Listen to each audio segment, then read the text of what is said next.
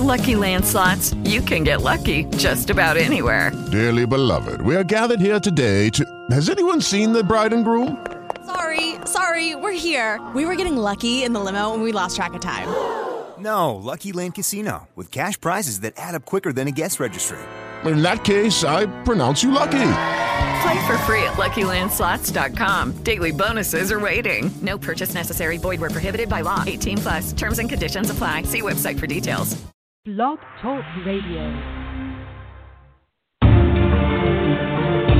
Welcome to the Paranormal and the Sacred Radio Show with your featured host, Shaw McCain, a forensics counselor, psychic, writer, artist, modern day Christian mystic, and UFO experiencer.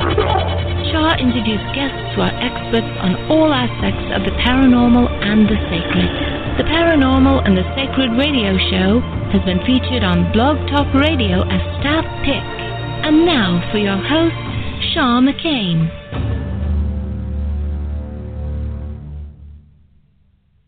Hello, everybody. Good evening. I'm your featured host, Shaw McCain, and we're happy here on Blog Talk Radio, and I'd like to welcome everybody to the Paranormal and the Sacred Radio Show. My show was created to provide an open minded platform that welcomes the gifted and extraordinary thinkers from every walk of life and circumstance. Please follow us on Facebook for upcoming events and special speakers from around the world. And we're also happy to say we're in many different languages. So I found out by my listeners that they're in everywhere from uh, South America, all the way out to Alaska, all the way out to uh, Finland. So, uh, welcome people from out of this country and all over the United States. And love you very much for listening and tuning in. And we're happy and proud. So, the Paranormal Sacred airs every Friday night at 6 p.m. Pacific Standard Time. And during this show, I can take questions in order and chat. And you may call in with your question and speak with our fantastic guest tonight. Any buzz killers in chat, you know I'm gonna threaten you anyway. Or on the phone will be kicked out and have a copy of your stuff, so I'll bug you back. So don't bug me, I won't bug you, and we'll play nice. And we do have a couple announcements. Uh, the 2017 International UFO Congress is already underway. Um, the International UFO Congress has a Facebook page. You can go over there, and they also are saying to follow them through tweet at IUFOC or by checking out the hashtag hashtag IUFOC. And they're going to have uh, videos from the past events on there, and they're also you can find them at Open Minds uh. And it's going to be February 15th through 19th, 2017. So save your money and get your rooms over there at where is the rooms? The Wekopa Resort early, so you can have a room at the host hotel, and they they all hang out, and the musicians bring the guitars. I know they jam over there, so if you want to go, start getting ready and go over there to Open Minds TV, where it's all at openminds.tv. Okay, uh, for immediate release, uh, Yvonne Smith is the director and founder of the Close Encounters Research Organization, and uh, it's also Close Encounters uh, activities and groups and speakers that are really so amazing. Uh, they, we get them over there, local, wherever they are in the world. We bring them over, and we have guest speakers uh, once in a while. So you can go to www.cerointernational.com and get all the uh, info on upcoming news reports and everything else. And Yvonne is also a licensed hypnotherapist, and she helps with the PTSD for abductees or any other kind of trauma. And so go ahead and you can, her direct line is 818 383 6903. She said she will also Skype if you wish to, if, you, she's out, if you're out of the area. Anyway, you also Gmail her at Yvonne for PTSD at gmail.com. And she wants to say, uh, we are having a support group, and this is in Southern California at the Huntington Beach location. I can't tell you where it at, but it will be on July 24th because it's a secret meeting, okay? Just people, experiences, and their friends go. Anyway, so if you want to join us, anyway, and please remember any donations to the site uh, are welcome and appreciated, and help the continued work for the quest for truth and help preserve the experience of civil rights. Because contactees I have civil rights too. Did you know that? Well, anyway, help us spread the word and uh, go post it all your sites. Just tell everybody. And then we have another person, and she's in Huntington Beach, and Newport Beach. Sorry, and uh, she has a gorgeous office down there, and, and uh, her name is Kim Trotman. K I M T R O T M A N dot com. And she does intuitive counseling, card reading, hypnotherapy, energy, energy work. I'm stuttering a lot. And chakra clearing. I need my tongue cleared. Anyway, go ahead and call her too because she's amazing. Eight six six five four six eight seven six eight. And uh, her, or she has regular office hours, ten to six. But I'm sure if you call her or email her or go to her site or whatever, you know, she'll. Uh, she also does Skype readings, phone readings, in-person readings, and she's uh, really wonderful at it. Anyway, and then I have another friend. Now she has, I know I have a lot of friends, but anyway, she has uh, these essential oils that are so amazing, and uh, you can reach her or, or go to. They're called Love's Blessing. There's like 24 uh, essential oil ingredients and this essence that smells like incense. So you can kind of bless yourself or other people. I do it every morning before I go to work, and help me fight the traffic. And she's in Ojai, California, and they have a beautiful site over there. So go to www lovesblessing.com where you can speak with her. Anyway, I love her. Marilyn Salas at gmail.com. Okay, so now for the best of the evening. I've had this woman on before, and she is an amazing author in person. And tonight we welcome author Louisa Oakley Green. And uh, she didn't believe in psychic phenomena at first when she met her husband Stephen, but more than 20 years later, her views changed. Now she has two books in the Psychic Bystander series. So she's the one. These are the people that actually watch those other people that are nuts and psychic. And um, I, I imagined, you know, what her life was like because I'm sure the people around me feel the same way. Anyway, uh, she says she's uh, this scribe for several decades. Her passion for the written word is evidenced by a career which has included working a newspaper reporter, a humor columnist, health magazine editor, public relations manager, advertising copywriter, medical writer, and finally executive creative director of a digital advertising company. I told you she was amazing. These days, she earns her living as a freelance writer, and we, we're very lucky to know her. So at this point in the program, I'd like to welcome live with the paranormal sacred with Louisa Oakley Green. Hi, Louisa. Hi, how you doing? I'm doing good. I can't talk, but I'm doing good. now, I don't know. We welcome you back to the show, and um, I was reading part of your uh, latest book, and uh, you have led quite an extraordinary life yourself, and you've been like an observer of all this phenomena, especially since you uh, have sort of a lodestone there living in your house, your husband. So, yeah, uh, yeah, uh, and well, I, I feel that, that people uh, like. Excuse oh, I was just going to say, as a journalist, we're always observers. so even in my own life, I'm an observer. I know. I was thinking about that. I was thinking, you know, from your point of view, what it must be like, you know, having people. Well, people have watched me actually have a conversation, you know, talking out loud, and then the phone will ring, and then I'll have the same conversation again on the phone with a real person there. So it's odd. So you know what I want to hear about? Where did you grow up, and uh, uh, where where are you get your starts from? Well, um, I grew up in beautiful New Jersey, where I still live, and uh, I grew up in a an environment where anything psychic was laughed at and thought of as superstitious. So, uh, coming from that type of background, uh, it's very odd um, who I ended up marrying. I, I like to think that uh, the universe has a sense of humor, and so of course I was so obnoxiously skeptical about anything paranormal. Uh, who do I meet and fall in love with and marry? But someone who's a very talented psychic. He doesn't do it for a living; he just has that ability. But uh, what's more, uh, and uh, psychic ability tends to be inherited. Uh, he comes from a family where about half of the members of his family are also very psychic. So I guess you could say I'm surrounded. If you're going to be getting it up by osmosis, you know, if uh, you're starting to notice things that they notice. Well, um, I'd say the change for me has not necessarily been that, ooh, I'm suddenly able to see things that I didn't see before. Um, it's more a matter of I'm um, more open minded and respectful, uh, which I was not originally. Um, you know, so I, I guess Yeah. you could say I have a, a better attitude. That's good. And I, I, uh, um, where did you meet your husband? Well, uh, that was actually the next thing I was going to talk about. I Okay. I like to talk about how I met my husband because I think it it gives you a wonderful example of the difference between how two people, one not psychic at all and another is psychic, can get something entirely different out of the same evening, and and that was the evening we met.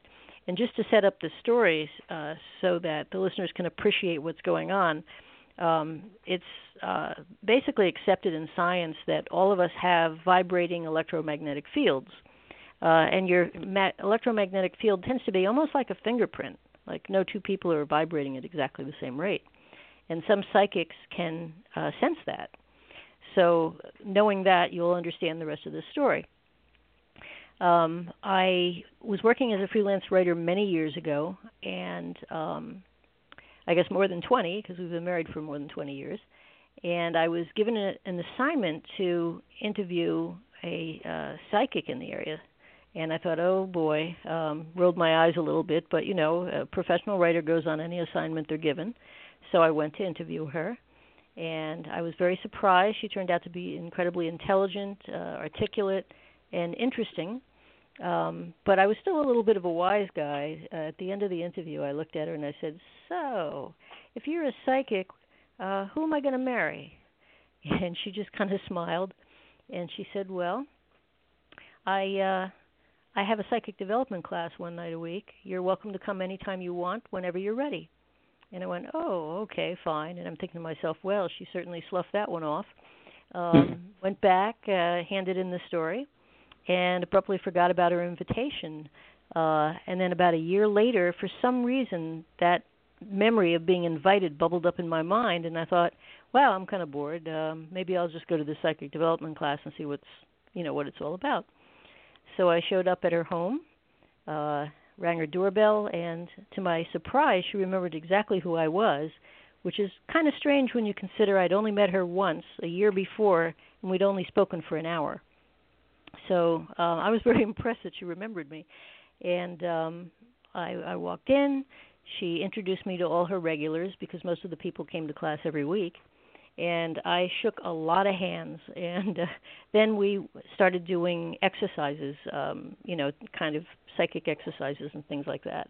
And I remember at the end of the evening thinking, wow, that was actually kind of fun. I mean, uh, you know, I don't seem to have the same ability as a lot of these other people, but I think this is kind of fun, and I think I'll come back. And that was really all I got out of that evening. Um, now let's kind of roll it back a little bit. One of the hands I shook that evening was uh, the hand of my future husband, Stephen. He'd been going to Wow. the class for, for about seven years, and when he left that class that evening, he raced home to announce to his parents that he'd met the woman he was going to marry. Now that's really odd because we really hadn't even had a conversation. he just shook my hand. Um, but uh, Stephen is able to, when he shakes a person's hand, feel their vibrational rate, and usually there's a spike of energy between his vibrational rate and that other person's while they adjust while they're shaking hands. And when he shook my hand that evening, for the first time in his life, he felt no spike. And what that meant in his mind was that we were vibrating at the same rate, and consequently, we were soulmates. And as far as he was concerned, that meant we were going to get married. Uh, so, um, I, fortunately, he Wow. didn't tell me that at the time, or he, I probably would have been scared off. You know, like, hey, this nut. Um, but uh, we did get married about a year later. Um, he eventually worked up the uh, the courage to ask me out, and uh, we really hit it off. And uh, you know, I guess he was right. Wow. You know, it's amazing that uh you're mentioning that that touch and that there's different vibrations and everything else. Um I'm remembering this one thing I I was so stunned when we actually okay, I was in this I was getting a cup of coffee and I was still with my husband so he was he was there I, was, I guess I was getting a refill or something but he was there sitting there but then I went up to this, uh, you know, get put your cream and all that in the coffee, and I accidentally bumped like knuckles with this guy, right? But I felt who he was right then. I was so stunned I couldn't even turn around and look at him. It's pretty amazing um, how perceptive psychics are. One of the things, um, like people always say to me, "Well, how come you're not more psychic because you live with one?" But uh, one of the books that I researched when I was writing, actually both of my books, uh, was a book by Dr. Diane Hennacy Powell, and she's a neuropsychiatrist who taught at Harvard Medical School. And she wrote this wonderful, very scientific book called uh, The ESP Enigma The Scientific Case for Psychic Phenomenon. And so, what she did in that book was she very uh, analytically reviewed every single what she felt to be scientific study on the paranormal that's ever been done in the, it, like many countries um, because she wanted to try to analyze it. She'd had an experience as a child that really piqued her interest in the paranormal. And one of the things that she found uh, was that psychic ability tends to be inherited. It, the brain and the nervous system is like an incredibly sensitive antenna, and that sensitive antenna tends to be inherited so that you'll find clusters of psychics in families which I found interesting. And there's no psychics in my family, so I, you know, that's, that's kind of my explanation for why I, I don't have much of an ability. But she also found, um, like maybe 90% of people inherit their um, psychic ability, but about 10% of people um, adjust their brain nervous system antenna through trauma and become psychic. And uh, there's three examples that I give. Uh, the first one is George Anderson, who's a very talented psychic medium in Long Island.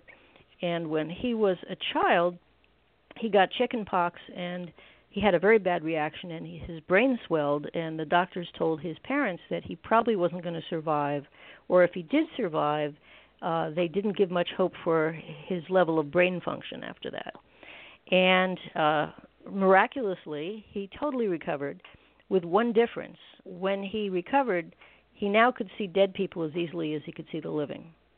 Uh, this obviously caused a lot of problems with him, but the point is his brain and nervous system antenna had been adjusted by that trauma. Another person um, who had a, a trauma and then became psychic was a very talented psychic in the Netherlands, Peter Hurkos. And he was up one day on a ladder working on his roof, fell off, hit his head, and from that point on, he, I guess he adjusted that antenna, and he was psychic. Uh, the third fellow, and this is an entirely different type of circumstance, um, he's actually rather well known. His name is um, uh, Joseph McMoneagle. And yes. he worked for 10 years for the, or maybe even more than 10 years, for the uh, U.S. military's remote viewing program, right? Uh, and that's a program yeah. where they um, uh, psychics are able to tell what's going on in other countries and other places, and they give that information as intelligence to the military. Um, but he didn't have that ability until after a near death experience. And when he recovered from the near death experience, suddenly he became psychic. So, those are examples of how trauma uh, can give you that more sensitive brain nervous system antenna. And, and there's one other thing she had in her study, which I found both, both interesting and, and slightly bad for my ego. And that was that she suggested, and I've heard this from many psychics as well, that um, psychic ability represents an evolution of the brain. So people who are psychic are actually more evolved. And um, the reason why I find this demoralizing is because then I have to admit that my husband is more evolved than I am. yeah. You know, uh, thank you for saying that because why um, you mentioned it on your uh, on your pay, your your blog page. I cannot remember anything tonight, and uh, I got a little tired. But anyway, about psychic shaming, uh, you brought up that question of people, you know, uh, being shamed for being psychic or well, no, being at. shamed for not being psychic. Basically, not, not oh, people, really? Usually, people who are psychic, you know how people who have an ability sometimes can't understand what other people don't have that ability. Uh, yes. Well, the same thing goes with psychics now, everyone I've ever heard who says everyone has the potential to be psychic, everyone's really psychic, you just have to develop it, they're always psychic. Um, but based on what Di- Dr. Diane Hennacy Powell says or, or believes from her studies, actually some people have that um, inherited brain nervous system sensitive antenna that others of us, like me, don't have. So it might well be that some people really are um, predisposed to be more psychic than others. And uh, the example I like to give is, you know, um, there are people like uh, Barbra Streisand and Christina Aguilera and like uh, you know amazing singers out there, and we're all born with a voice, or most of us, and uh, we can improve that voice if we take voice lessons. But that doesn't mean that we're going to sound like Barbra Streisand or Christina Aguilera because if you're not born with the right vocal cords, it doesn't matter how much you practice, you're not going to get there. Some people are just born with a little bit more advantage than others. And I, I refer to psychic shaming as when people who have that ability and can't understand why somebody else wouldn't just say, well, you're just not trying hard enough. Well, I don't think that's the case. So that's kind of the point I make. Yeah, sorry, sorry, the point. But um, you know, um, I I don't feel I was led in my family. They had a fear of psychic ability, and a lot of uh, a lot of families do. Yeah, yeah. That's why I wanted to ask you.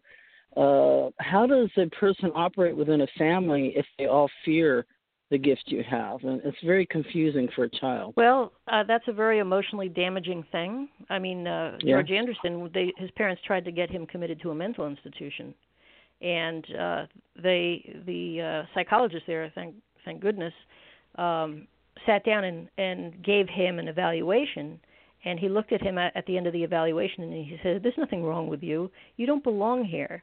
I'm going to make your your parents take you back home. You can't be committed.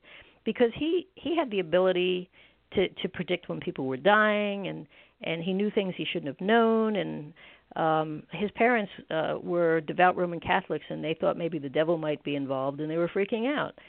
Um i think that um whenever a child has any type of ability whatever it might be and it isn't appreciated um and they're made to feel uh that it isn't a, a positive thing that's damaging um i I'd have to say that uh, the majority of people I've interviewed, because both of my books are anthologies of everyday people's psychic experiences, and both of them have more than a 100 stories in them. Um, and I would say the majority of those people uh, were very happy that my policy was I'll only use your first name um, because uh, they were afraid of being made fun of. I had school teachers that were afraid they'd lose their jobs. Um, there's, you know, even if you grow up in a family and and it's it's funny my my husband grew up in a family where everybody was perfectly comfortable with psychic ability his grandmother was highly psychic his brother was his aunt was it was talked about like you you know you talk about anything over a cup of coffee um so, so his problem was that he didn't have a filter when he went out of his house. Yeah. he didn't realize that people would think he was a nutcase. And when we were first married i i had to say to him this is someone you can't talk openly with. Like this one's okay. And like he didn't seem to you know to him he couldn't understand why anybody wouldn't be perfectly okay with a conversation where he talked about psychic experiences.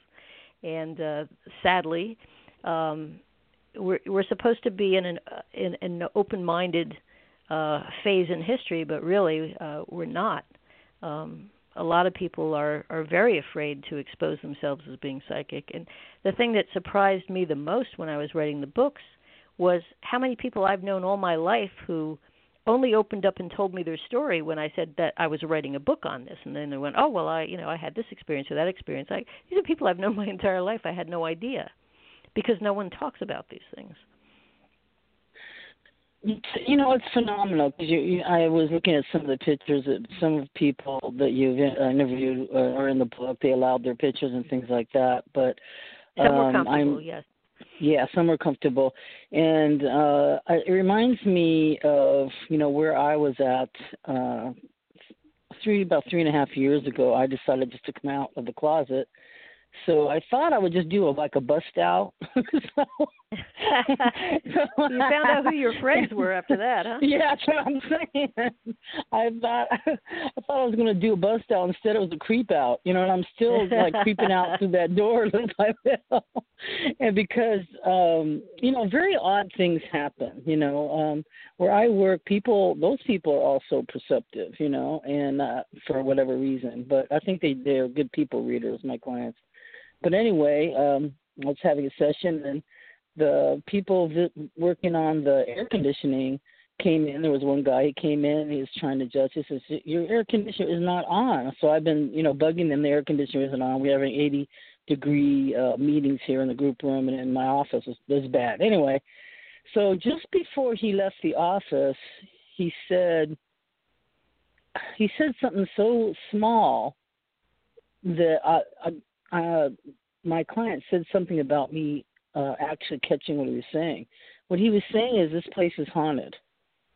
I went. Oh, interesting. Uh, he said that as he was leaving. Yes, and I went. Wait a minute.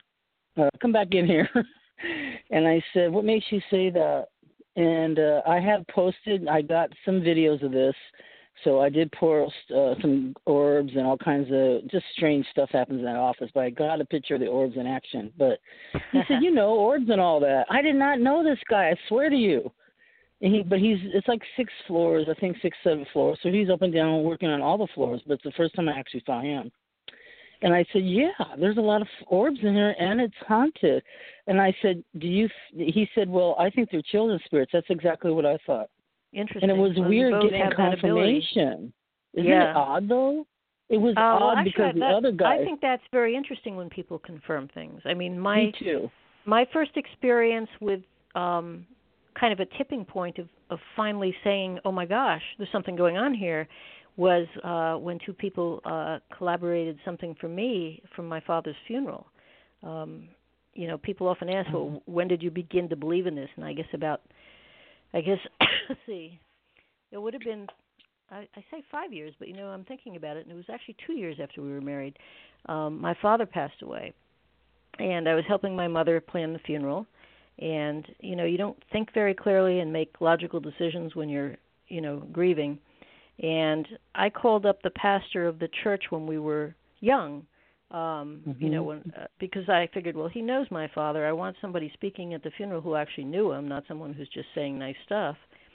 And what I didn't give much thought to was the fact that I hadn't been in that church for a good 20 years and the pastor had long ago retired. He was in his 80s, and uh, when I called, his his wife said, um, "Oh, um, you know," she was like so happy that somebody remembered him. I'll send him down. He'd be glad to do it.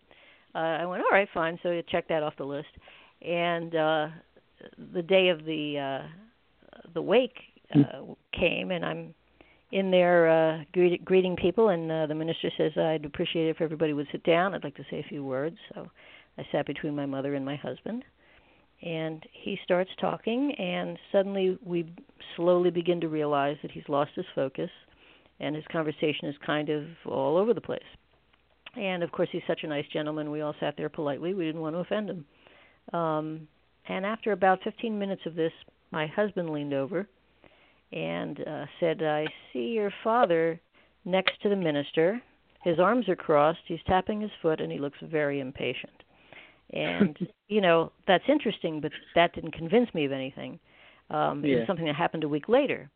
Uh, I didn't really have a chance, nor did my husband, uh, to talk to his younger brother that evening or that day at, at the uh, wake. Um, so we didn't really uh, get a chance to, you know, uh, say anything other than thank you for coming, blah blah blah. And uh, a week later, he called and he said, uh, Louisa, I didn't want to say anything uh, the day of the funeral, but um, while the minister was talking, I saw your father standing next to him, and his arms were crossed, and he was tapping his foot, and he looked impatient. Wow. And that blew me away because here were two people who hadn't spoken to each other who told me precisely the same thing that they had seen. And I I just kind of sat back and I went, "Oh, wow, this is, you know, maybe I need to really be paying attention to this. Maybe there really is something going on.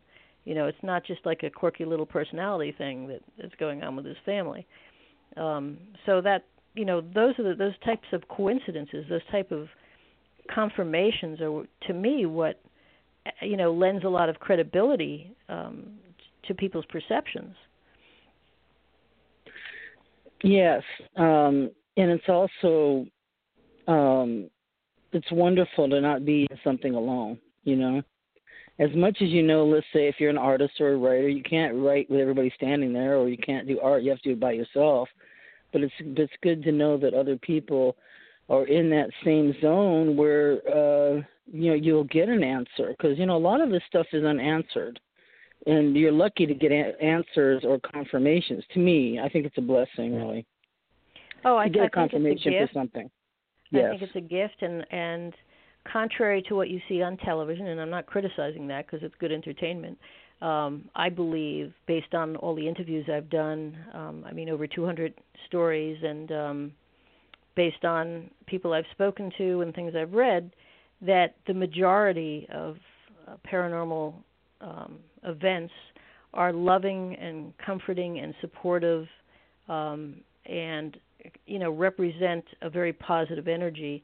Uh, the the scary stuff that you see on television is very entertaining, but I would say that that's a minority of what's going on. Um, so there's actually not as much to be afraid of as people might think. No, there's actually a lot to be grateful for, you know, because I remember I was dating this really, you know, very. He had his own. He was a techie, so he had his own computer business. He had all this. He was real handsome and everything else. So we were dating. And then I just asked him. I also cut his hair, so he's in, he was in the salons at that time. I was, I was doing hair, and uh, I still do it on the side. But anyway, I was in the salon this time down at the beach, and I was being real cute. And I was dating this guy. So anyway, I just asked him as far as conversation. I said, "Do you believe in God?" That's all I asked. And he said no. And I remember being stunned because I before that, you know, I really thought he was a really smart person. well, he he may be smart, I look, but I mean, I, look, I yeah, think that uh, beliefs kind of uh, run on a parallel track. Like there's in intellect on one track, there's emotional maturity on another okay. track, there's spirituality on another track, and I mean, I've met people of all different intelligences that are either you know emotionally intelligent or emotionally morons. I've met very spiritual intellects, very spiritual people who are not very intellectual, and I think that those things, you know, like, and I think people have a right to believe or not believe whatever they want. I do too. You know, I do believe that. But then I asked him, I you know, because I actually walked in front of him at this point and looked him in the face and said, "So what do you what do you think is going on? Where do we go and what about all these you know things that that I call miracles happen? What what what do you think of that?" He said, "There's nothing." He said, "There's nothing after this," and he said, "There's nothing uh, miracles." He didn't believe in miracles. I was well, shocked. You know, I stopped then, seeing then that you guy. probably didn't have a lot in common because that's No, like that's a basic core value, and uh, you know, oh, I mean, yeah. he certainly had the right to feel that way, but Yes. uh, you weren't going to have a very deep connection. But how I I really could not understand how a person could just operate on that level, really, because when you think that uh, let's well, if you are psychic, you do see things or dream things or feel things. You know, this stuff going on all the time. It's it's very. oh yeah, active. but you've just you've like just yeah. caught the essence of this. I'm assuming Yes. he was not psychic. Um, No. Okay. My observation is that people who do not have psychic ability or do not have someone who they love and trust and or trust um, who has psychic ability have no reason to believe in anything except culturally if that they were raised a certain way because they have no experience with it. I mean when i was growing up um i had no reason to believe in anything paranormal or or anything beyond the physical world because i'd never experienced anything. Um my husband changed my mind on a lot of that stuff. So i totally get where people are coming from. They they have no frame of reference for anything outside of the physical world um so i i get that i think it's unfortunate I get it. um you know um it's unfortunate I'm in even talking about. Excuse me. Go ahead. no that that's okay Well, I'm- go ahead Well, I'm really talking about the physical world too. That I found that there was a miracle. You know what I mean? I guess my thinking of what's a miracle was not matching up because I do think this world is is really awesome. If you just consider breaking open a rock and you've got all that stuff going on inside that rock, you know, geodes and stuff like that. That's what I'm talking. To me, that's a miracle. But I understand people that something incredible. I don't, I don't know. Well, he probably is, and and my my experience is that, for instance, when I was younger, I had some uh paranormal experiences, but I dismissed them because I had no way to integrate them into my belief system, and that tends to be the case. Like people can have something happen, and they'll find a way to dismiss it if it if they can't integrate it into their belief system, if they don't believe in anything. You know what I'm saying? Um, Yeah. You have to have an awareness and a belief system to see things that are happening around you and to, to recognize them. So um, I, I I guess his his way of behaving doesn't surprise me. It, it's almost logical. You know, he didn't Yes. have that frame of reference. Although it's interesting, I I've noticed that um a lot more paranormal um awareness is kind of getting into our society. Um you see obviously you see it a lot more on television, but um Yeah, I agree. it's also a lot more in conversation. And one of the things that really surprised me when I was writing my second book was that the real estate market has a legal terminology for haunted properties. Um, they're called stigmatized properties, and this is according to an article in RealtorMag.org. Wow. So I'm not making it up. This is this is them, and Mhm. um, they they say in the article that while such homes may not be defective in any physical manner, spirit squatters may reduce their value. Uh, situations covered under the term stigmatized include homes that are were the site of a murder, suicide, alleged haunting, or other parapsychological phenomenon. And about half U- of the U.S. states have laws related to stigmatized properties, so it's like that common. Um, but most don't require sellers to disclose if they have a ghost. Now, if you live in Texas, New York, or California, you are required. Uh, but most other um, most other states do not require it. So you're lucky you live in California. Um, but the article suggests, and this is I mean this is this blows my mind because this is a real estate magazine. They It suggest telling your real estate agent if you or others have noticed in your home objects lifting up or moving by themselves. I think I'd be telling people uh, voices Mhm. or sounds when no one else is around, and or strange light or shadow phenomenon that happen repeatedly. So I thought that was kind of interesting. Now this is mainstream America; it's the real estate industry, and they uh, actually have a legal status for haunted homes and uh, advice for homeowners when they're trying to sell one.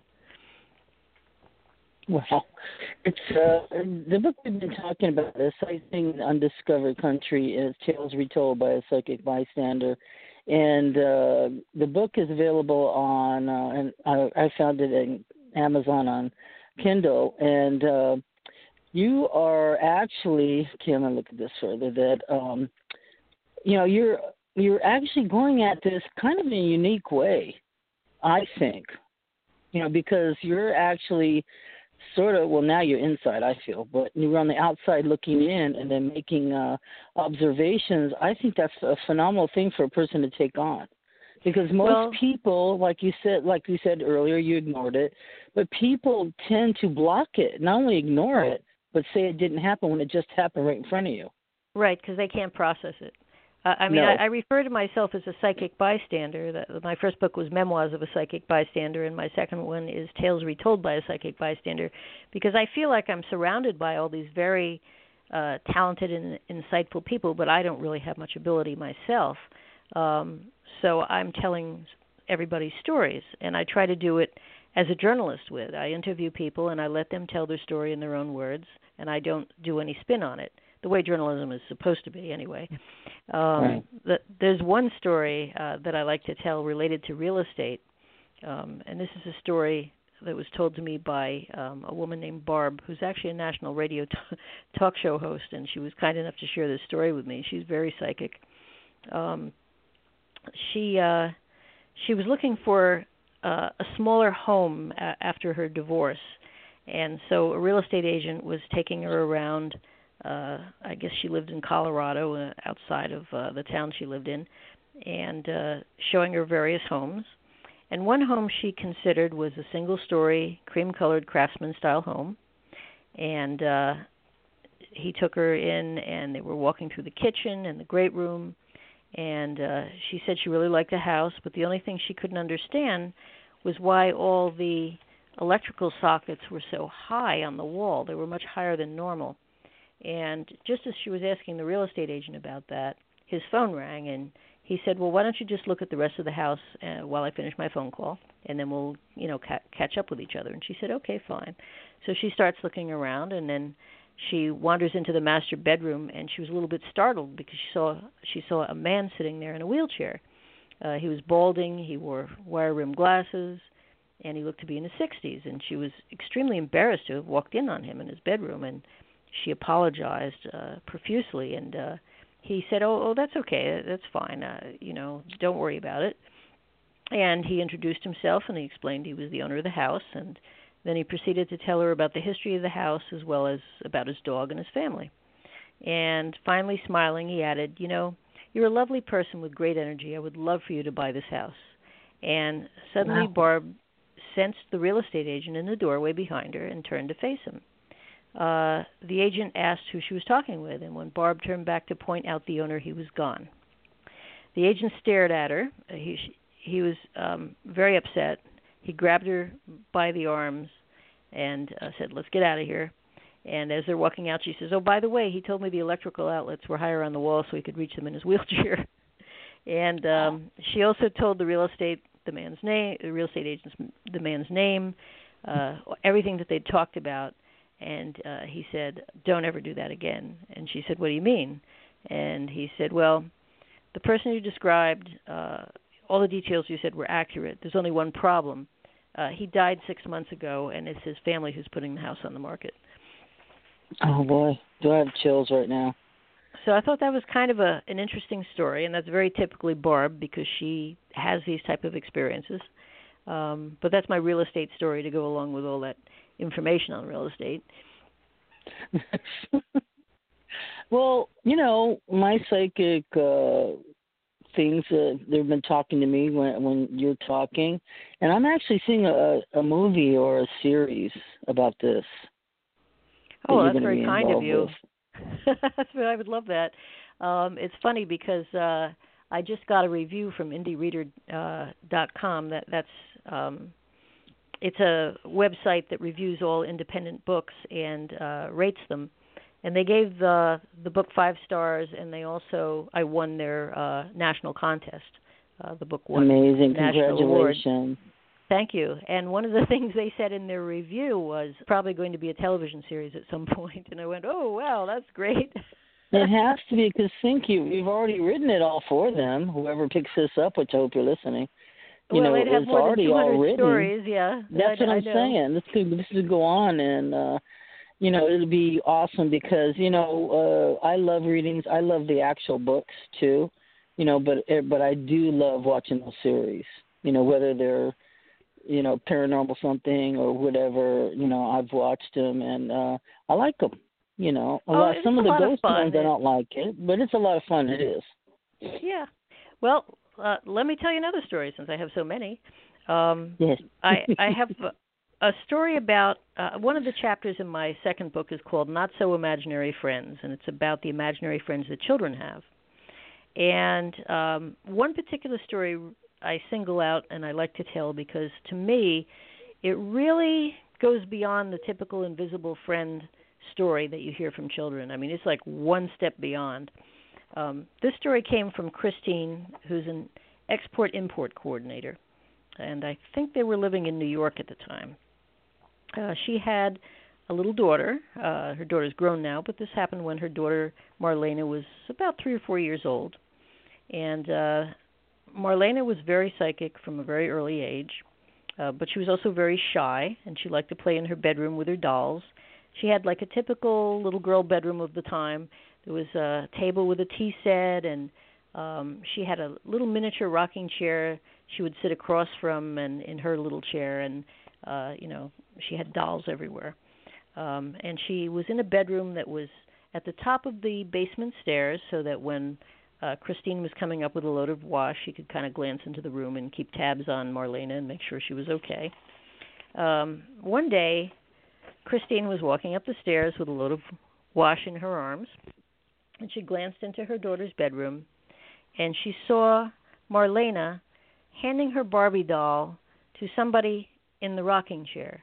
The rocking chair was rocking all by itself, and when she handed the doll, it was suspended in air. And this really alarmed Christine, so she walked through the threshold, and as soon as she did, the chair stopped rocking and the doll fell. And uh, she said to her daughter Marlena, "Who are you giving this doll to?" And Marlena replied, "Mommy, don't you see? There's a little girl sitting in the chair." Wow. I I'm thought too that was scared. Just a little kid. I've seen a lot of stuff. You know, I hesitate to even mention it because I don't want anything to come to me. But anyway, the little children's spirit, I did actually live in a haunted house. Many of them in this area live, and this one I'm in is not haunted for some wonderful reason. I'm so glad. And they were built. I looked up this history of this house. They were built in 1924, and uh just a lot of old school stuff. The ironing board still in the wall and all that. So I knew, you know, there's a lot of spirits in this town. So I lived around the corner, and there was uh, a lot of stuff going on. And my kids were the first ones to notice it because I knew that stuff was going on, but I couldn't quite put my finger. on I didn't want to believe it because you know your kids are in the house. And well, yeah. Although not all times. ghosts are, you know, some ghosts are benevolent. For instance, the uh, Marlena's ghost, she actually Yes. played with every every single day until she became a teenager, and then she lost interest in playing with this little girl, and she went away. But she was a very benevolent little spirit. She just wanted to play. Yes. The one that that house, um, everybody was sound asleep, but I went in the restroom and I heard kids laughing in the kids' room. Went, "What are Yeah. they doing up in the middle of the night, like two in the morning?" I went in there; they were sound asleep, and plus the kids laughing were too young. For my my, were, my kids were a little older than that, and uh it really Yeah, it would, I found it weird Make me feel uncomfortable. Yeah, That's what I mean. Um, Like they're doing something in the kids' room. It scared me. And then somebody came up. This lady came up. I'll never forget this lady. She came up to the door. She had two big Great Danes. She was walking them. These were huge dogs. And she came up to the door, and but you know I opened it and I said, "Hi- you know, hi, what's your name? She says, well, I I wanted to talk to you. Went, well, what? And uh, she said, my, she, do you have any problems in this house? I went, yeah, it's haunted. And she said, well, well her brother OD'd in there, and OD'd Oh. in the in the kids' room. So this is what we heard a lot of was when he would come in the door, open and shut it, and this is what we heard. In the middle of the night, he'd open and shut the door. I guess it was her brother. And mm-hmm. you, the weight of on the carpet would actually creak the the heater. You know how that is in houses when they're older Yeah. houses. absolutely. Yeah, so you hear the creak, you knew somebody was walking, and then it would kind of disappear. But then the kids would wake me up and say, Somebody's in the kitchen, opening, shutting, and slamming all the cupboards and everything. I go in there. I remember standing side by side with my son and staring in there. Nothing was out of place. It just seemed like it was always the same time. And, you know, it was quite disturbing. And it's weird because I was looking at my, uh, you know, uh, we all share different websites around, but you can kind of see it when you're in your browser. You know how you drop that address down and you can see everybody's uh, internet in the area. hmm Well, one says haunted house, so I was like, man, those those people know, but they've made it really pretty. But it, to me, it still looks haunted, so they know too. When it actually I- says haunted house, I couldn't believe it until I saw it. I have a very funny story about um a ghost in England who um did something rather unusual. Uh, showed showed an uh kind of a above and beyond form of honesty. Um Wow. it's, the story comes from um Peter who uh was a constable which is a police officer in in England. And uh he told me I'm not psychic at all but boy this stuff just lands in my lap wherever I go. Um and uh so he told me a story of prior to becoming a police officer, he worked for the gas company as a meter reader. And one of the things he would have to do is go into a house uh, and make sure everything was turned off if nobody was living there anymore, um, and do a final meter reading. And uh, they had a procedure for that. Um, usually, there was no electricity in the house when you were doing that, so everything was dark, and uh, they were almost always going into the basement um, because the, the meters in those days were inside, not outdoors as, as they are in a lot of places today. And uh, so the procedure was first they'd take their flashlight and they'd shine it at the ceiling so that they could make sure there's nothing that they could hit their head on. Then they'd take the flashlight and they would shine it on the stairs, one stair at a time to make sure there was nothing on the stairs, and then down at the floor below. Uh, and once they established there was nothing to hit their head on or to trip over, then they could walk downstairs. So he had to do a meter reading for a gentleman who had been murdered. So uh, there was no one in the house anymore. And uh, he got to the house and uh, he- got to the stairway.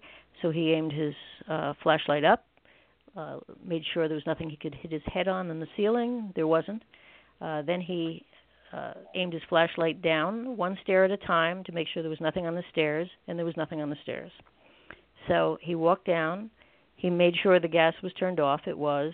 Did the final meter reading, and then turned around and went to the stairs. And uh, as he flashed the flashlight up the stairs, he noticed there was something on the stairs. Now he was quite sure it hadn't been there before because he'd done that procedure, and he knows uh, he knew at the time that there, there had not been anything on the stairs. So he walked up and he lifted up uh, this paper that was on the stairs, and it was a check um, signed by the deceased to someone to whom he owed, owed money. So um, I think it's very interesting that even though uh, he had died, he still felt an obligation to make sure someone was paid. Uh, to me, that really goes above and beyond. It really does, and it, how I, I, from what I have experienced in that you know zone, is that we do share the feelings. You know, we do have many of the same feelings. I think just not all the really bad stuff. You know, the pain of living. You know, that's mm-hmm. not there, but the concern is. And we have, you know, I wanted to ask a question. It's kind of a serious one, but it's about. It's called bloody bloody advice. And uh, you want to tell us about that story? That's one of your stories in this book. Ah. Uh, bloody advice. Okay, actually, the same woman told me another story, which I think is kind of interesting because it's what happened after that story when she thought she'd moved away from right. um, um, that one is called Unmarked Grave, and I I find it interesting because Lee was 16 years old, um, and she was just very psychic. She still is. She has she had for a while a radio show in uh, England, and I was on that show. Uh, that's how I met her uh, when I was doing my first book, and this one's in my second book, uh, and it's about when her family moved to Tunstall, which is in northern England, south of Manchester, and what ended up uh, being in their basement, which was not a very good thing. And and uh, this is like one of those stories that I only have one chapter in my second book called Ghost Behaving Badly, and this belongs in that uh, particular chapter. Um, now, when they moved into the house, and fortunately it was a rental, um, most of the storage was in the basement, and when Lee uh, was helping unload things into the basement, she had a really bad feeling about that area. And uh, she expressed that to her parents, and they said, Well, you don't have to go into the basement. We're just storing things here, so don't worry about it. Uh, so she didn't. But one day, uh, she ended up being sent down there anyway by, of all people, her younger brother.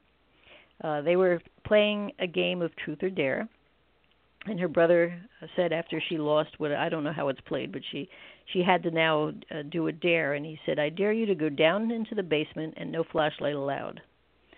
So of course you can't show that your your little brother that you you know you can't handle something. So she felt that she had to go down there, and so she descended into the basement. And um, despite the lack of lighting, she spied a dark figure sitting on one of the boxes and uh, she reacted the way I think uh, I would react. She screamed and raced back up the stairs. And she said to her brother, "Hey, uh, there's someone in the basement. I'm not going down there again." And so her brother went, "Oh, really?" And he got a flashlight and he went down into the basement and he saw nothing. So um after that, Lee decided, "You know what? That's it. Never going down there again." Except that uh one day her parents decided that they were going to have a celebration, invite people over, I don't know if it was a birthday or you know something like that, and they asked her to go down into the basement and get a punch bowl that was uh, stored there, something that you really don't use every day. And uh, she hadn't told her about what had happened with her brother, uh, so they didn't realize that she had an apprehension about going down there. Um, so she went down, found the box, uh, had it in her arms, turned around. This time she saw a little bit more detail uh, she saw the man uh, with a woman in his arms, and she looked dead. And he laid her on the floor, and he started digging a hole. Well, that was it. She zoomed upstairs, and and she decided she still didn't say anything to her parents, which is crazy to me, but she's 16. Um, so she decided, uh, in her 16-year-old mind, that the way she would defend herself was that she was going to shut and lock the uh, basement door very tightly and would never again return to the basement. That was it. She'd had it. Uh, but later that night, she heard a scratching noise in the house that made her jump. She went over to the basement door and found it open. And when she looked at the door and walls, there were scratch marks everywhere. And she thought to herself, well, what's causing that? And her brother also had heard the noise, and he woke up and he saw the scratch marks all over the door and decided to take a flashlight and go down there. And he saw someone in the basement. So now he finally believed her. They tried to talk to their parents about it, but their parents didn't want to hear anything about it. I mean, they were renting this house, they had a lease, they just didn't want to hear anything about it. So uh, one afternoon, she did something that I highly recommend that people don't do, but she was a teenager and she just figured, you know, I mean, it seemed to make sense to her. She uh, got out a Ouija board and uh, she said, "Whoever's in the basement, tell me your name." And it spelled out the name Mark. So she went to the local library to read old newspapers to determine if someone named Mark had ever lived in her home, because it was an old house. And what she found was that there had been a man named Mark Thomas who lived in the house in 1917, and he had brutally murdered his girlfriend and buried her in the basement. Then she saw a photo of the girlfriend, and the young woman looked very much like herself. Oh boy. Was it? Did it, somebody really get killed and put in that basement? Did somebody what? Did somebody really get murdered and put in the basement? Yes. Um, obviously, they had discovered that and oh, they horrible. exhumed her and buried her somewhere else. But uh, that was a real thing that happened, and that's what she had seen. That's why she kept seeing it because it was unresolved. You know, oh, her yeah. body. I mean, she documented it through an old newspaper. There was an article about it. Wow. Well, there is a you have a story you know that's connected with this about beyond suicide, and um, I really like what you wrote about that because uh, you know when people are feeling hopeless, but some of them do try to kill themselves when instead they have a near-death experience. And do you want to explain, you know, what is happening here? Is this the um, I, I'm, is this a specific story? Was this um, is uh, this the one it about the Beyond Suicide, just before Charles, the creative director. It's uh, let's see, it's You at the the, bottom number. of that bloody vase. Yeah, it's uh, let's see what page this is. Uh, I don't know. I can't see it in this thing. okay. Dang. Well, it's talking about you know later in the book, you know, people share their near-death experiences, and I'm really glad you put that in there because this is a phenomena that um is actually you know solidifies our beliefs in the other world. Is that you go near, you go there, and so you see Oh yeah. it. Well, uh, most people who've had near-death experiences, uh, and it's funny. One of the things I, I don't have the page in front of me, but Okay. one of the things that I remember uh, from researching was that they they assumed that somebody who who tried to commit suicide and had a near-death experience would still come back and be pretty depressed, you know, because they tried to kill themselves. But people who had near-death experience and actually experienced the other side and then came back usually weren't interested in committing suicide anymore. They they had a like a 180 uh, on their attitude about things because now they realized that uh, this was not all there was, and it just you know made a huge difference. Um, the statistics I saw on people in general, not just people who commit suicide, but people in general, because a lot of people who have NDEs have heart attacks and things like that. The University of Virginia did a study, and uh, they found that there were profound changes in attitudes and beliefs and values that n- did not fade over time after someone re- uh, returned from an NDE. 86% had less fear of death, which makes sense. 82% uh, possessed a greater belief in survival after death because they'd seen it. 81% became more spiritual. Uh, 78% became more compassionate with a desire to help others because they understood that that's re- why we're really here. Uh, 78% experienced more meaning and purpose in life. I mean, that's big right there. Um, 77% developed more appreciation of life. And by the way, these percentages can overlap, they can be the same people.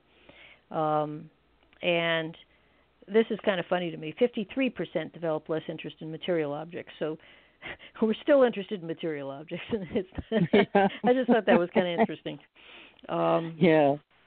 But uh, I have an interesting story um, about a gentleman in England who tried to commit suicide, and um, there was an intervention from the other side, and I thought that was a very interesting story. If if uh, if I can tell that one. Um, yes, please. There was back in 19. This is, by the way, told to me by a, a school teacher, Linda from England, and this is about her brother uh, back in 1974 when he was 43 years old. Uh, it was Linda's older brother, Ronnie, and um, he basically had a first-hand experience with how nosy departed relatives can be. But fortunately for him, uh, a little post-mortem parental interference saved his life. Um, now, her brother had had some problems, and uh, at one point he considered killing himself. Um, he just kind of didn't think he could cope with any of this stuff. Um, he purchased some rope with the intention of taking his life by hanging. At the point at which he was about to jump off a chair with a noose around his neck, his father, who died uh, probably about four years earlier, appeared to him suddenly and said, This is England. Don't be so bloody stupid. what are you doing? You can't do this. And uh, Ronnie stopped immediately because he was so shocked at what he'd seen. Uh, and he, at that point, decided that maybe suicide wasn't the answer to his problems. And as a result, he lived a long life and enjoyed many things he might otherwise have missed. Uh, he finally passed from natural causes in 2008, and uh, Linda misses him, but she assumes he's probably joined their father in getting involved in other people's earthly business, and maybe just sometimes that type of interference isn't such a bad thing after all. No, it's not. And I think sometimes, you know, we uh, will recognize our family member, or you know, you'll think, "Oh, is this a guardian angel?" Or uh, what do you think about angels? And what, have people given you reports on on angels or what they saw? Well, uh, I have a chapter on angels in my second book called Angelic Flybys, and and um, you know people see angels, uh, and they usually are there to literally swoop in and help you with your life. Um, and I, I think it's uh, my feeling from all the interviews I've done. I mean, I can only speculate, but this is this is what I I think based on everything I've read and the people I've interviewed, is that even when you feel like you're all alone in this world, you're not. Uh, you're surrounded by guides, uh, sometimes by angels, uh, certainly by people who've passed who cared about you. Um, they're all kind of looking in on you and um, they're you know they're they really care about you and and they tr- they try to help you in any way they can uh usually by whispering suggestions into your mind. Um but you're never really alone and uh even if you're not feeling loved you're very much loved. Very much so. I think we get and, that and that's a very reassuring thing to know. Yes it is. So so far have you uh experienced the angelic would you say uh, myself, I have not. Yeah. Although I I did experience something when I was very young that might have been um, a guide. Um, I'm not quite sure how to interpret it, but there was this figure that followed me from from uh, one apartment to a house, and um, mm-hmm. I just didn't get a negative feeling from it. But I also it was a point in my life where uh, I didn't really know how to integrate it, and I kind of dismissed it, even though it was a pretty interesting experience. I think people do tend to do that when they they just have no way to, you know, integrate it into their beliefs. Definitely, because you know there's something to be happening right in front of a person's face, and and they don't see it. You know, I think this really ended up with me and my husband separating because um the last time we were in a room together, that's what he said. He said he I know he came in, he, he locked the door, and he said, "I got to tell you something." I said, "Well, what?" And he said, "You know, World War II, they have these ladies. They're called plane spotters, and they use them because they're better than radar, and they know what's coming, and they can tell exactly what it is and everything else."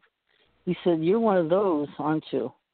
Because I would, I did, I was able to do that among other things, but the plane thing kind of threw him off. I guess because I would say he's not uh, that you know there's a plane going over. It looks like this and this. He said, "How do you know?" I said, "Well, I see it in my mind's eye, but I hear something before it happens. So I said Yeah. outside, there it is, and it kind of shocked him. And but he said that I said I said, you know, I've been telling you that for 20 years, so why is it so new to you? Like, you know what I mean? It's it's a flabbergasting. He he heard it, but it didn't sink in. no, I think that's and really he what- saw it. Yeah. I think the one that that was the unusual one is when the B two bomber came down our alley, and this is Hermosa Beach, California. There's no flight pattern of the B two bombers, but it was right down our alley, and I kept telling him and he would actually laugh at me until one day he was yelling. He said, "Shawnee, come outside!" So outside there was a B two bomber heading out to the oh ocean, my. and there's they look so weird because the beautiful bright, bright white clouds, blue sky, beautiful, beautiful day at the beach. And there's this black thing that looks like a folded up airplane, painted black, going out and it disappeared into a very white cloud. It was very odd. And he looked at me. I think he forgot that too. Because he was saying, Well, how do you know they're over our alley? I said, I can see them in my mind's eye. You know, they're going over here every now and every other night. You know, it was there a lot. You know, It- it's and I say, easy Well, to, to forget stuff, though. I mean, I can remember Yeah. twice twice in our marriage over the last we've been married, I guess, 23 years. Um my husband, you know, usually when you leave for work in the morning, you say, "See you tonight, honey. Have a nice day." But twice uh during the course of our marriage, he said, "Well, see you tonight, honey. Be careful when you drive. But you know, have a nice day." And I didn't, you know, I didn't it didn't really dawn on me that he had thrown in be careful how you drive. Both times he said that um I ended up in an automobile accident where my car was totaled that wasn't my fault. Oh my God. Um so if I ever hear him say before I leave the house, drive carefully, I probably will call in sick that day. I think so. My God, because um, okay, so this is the but way to but I didn't really that. Listen to what he You you know, I- I listen, I, know because I'm listening. Okay, so this is what happened. This is how weird it came to me too. There was like a. I still believe we have a small, quiet voice in our head that knows everything. You know what I mean? This voice Uh, is telling me this could be my. What do you call it? intuition? Yeah. So it's very sure of itself. And this one said it's going to be weird on the freeway. Watch out. It just said weird. I went, oh, great. It's going to be weird on the freeway. So I was very careful. I was looking at three cars ahead, really. That's how careful I was being. Sure enough, this maniac, not in front of me, but in front of the girl that was in front of me, and she was like in a old traveler wagoner or something like that, and he was in this white car because I've been looking, so I knew what was up ahead and uh, he suddenly started yanking his steering wheel back and forth within the lane. I mean, hard. You know, have you ever That's done that when you're kind of being, you're kind of being, uh, you know, fun. You kind of sometimes I'll do that. I kind of skate back and forth when nobody's on the freeway, so I kind of like, I don't know if anybody else does this, but I'll stay in my lane, but I kind of, you know. I'm making the car dance a little bit, you know, because Okay. I, I do that. I don't know if anybody else will do that. It's my first admission of this. Oh my god. Anyway, so he was doing this to the extreme. I mean, yanking it. I could see there was people with him. Then he drove straight to. So I was already putting on my brakes. Then the girl in front of me put on her brakes because she was watching the whole thing, right? The people behind me, two, three cars back, did not see what the hell was going on. I put them on the brakes. I gave them a warning tap. They weren't. They weren't watching in back of me. You know what I mean? So finally, he made Oh. his crazy move. He he drove straight right off. I think we're in the second lane. Drove straight off. When the, I mean, he was across two, three lanes straight, like he was driving straight. It was one of the weirdest things I've ever seen. He actually, I had to slam on the brake. The people behind me, all their crap, their coffee, everything went against this windshield. I saw it. You know, it looked like a washing machine was going on that thing. And the one in the back of them did the same thing. They pulled off. You know what I mean? And nobody hit anybody by the Did this guy crash? No. He was like a maniac. He drove straight off the freeway. I mean, straight. I don't even know how any car didn't hit him. And then uh, he was screaming, and I couldn't keep looking over there because I had to drive. But I saw what was happening back of me. It was terrible because I was tapping and they weren't paying attention.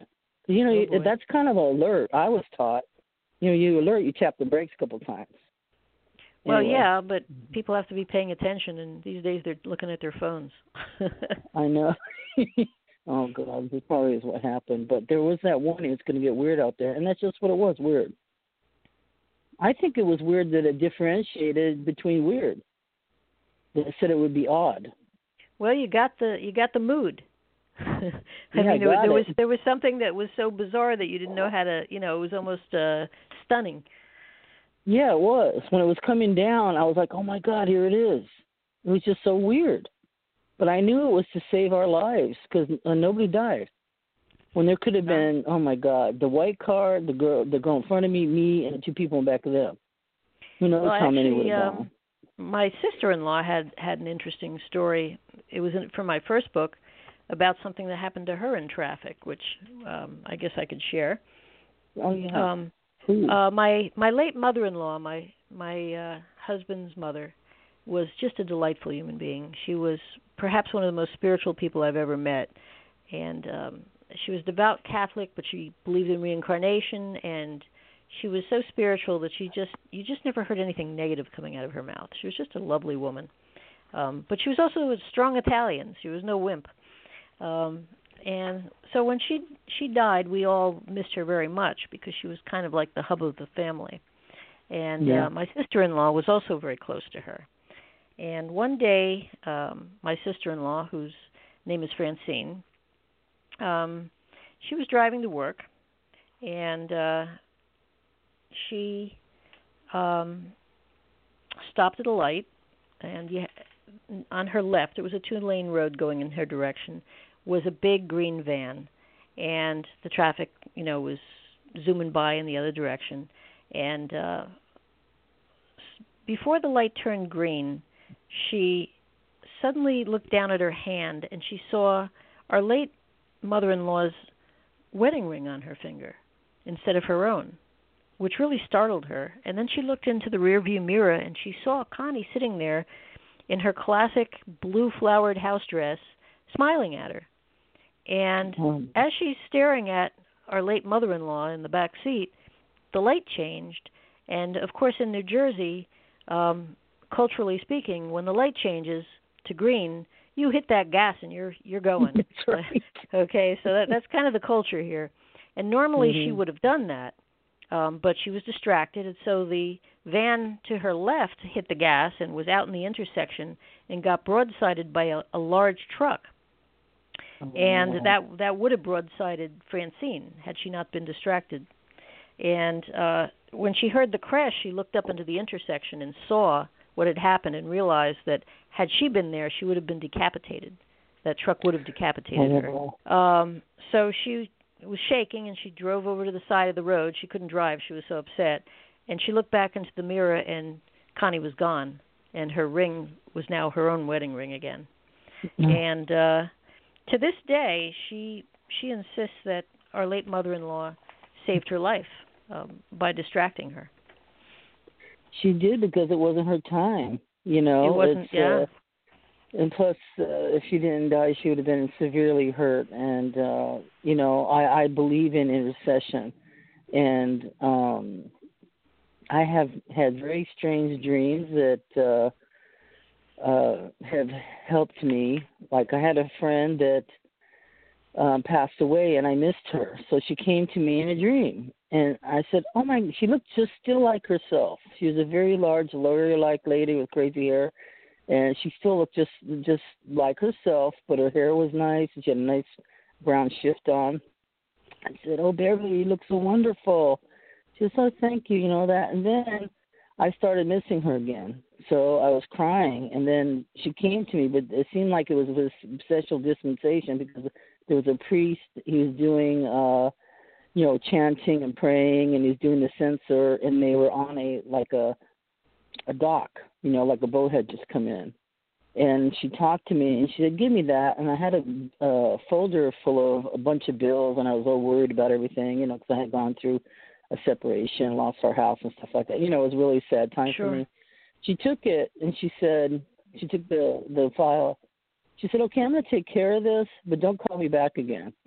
Like, "Oh my god." she has other things to do.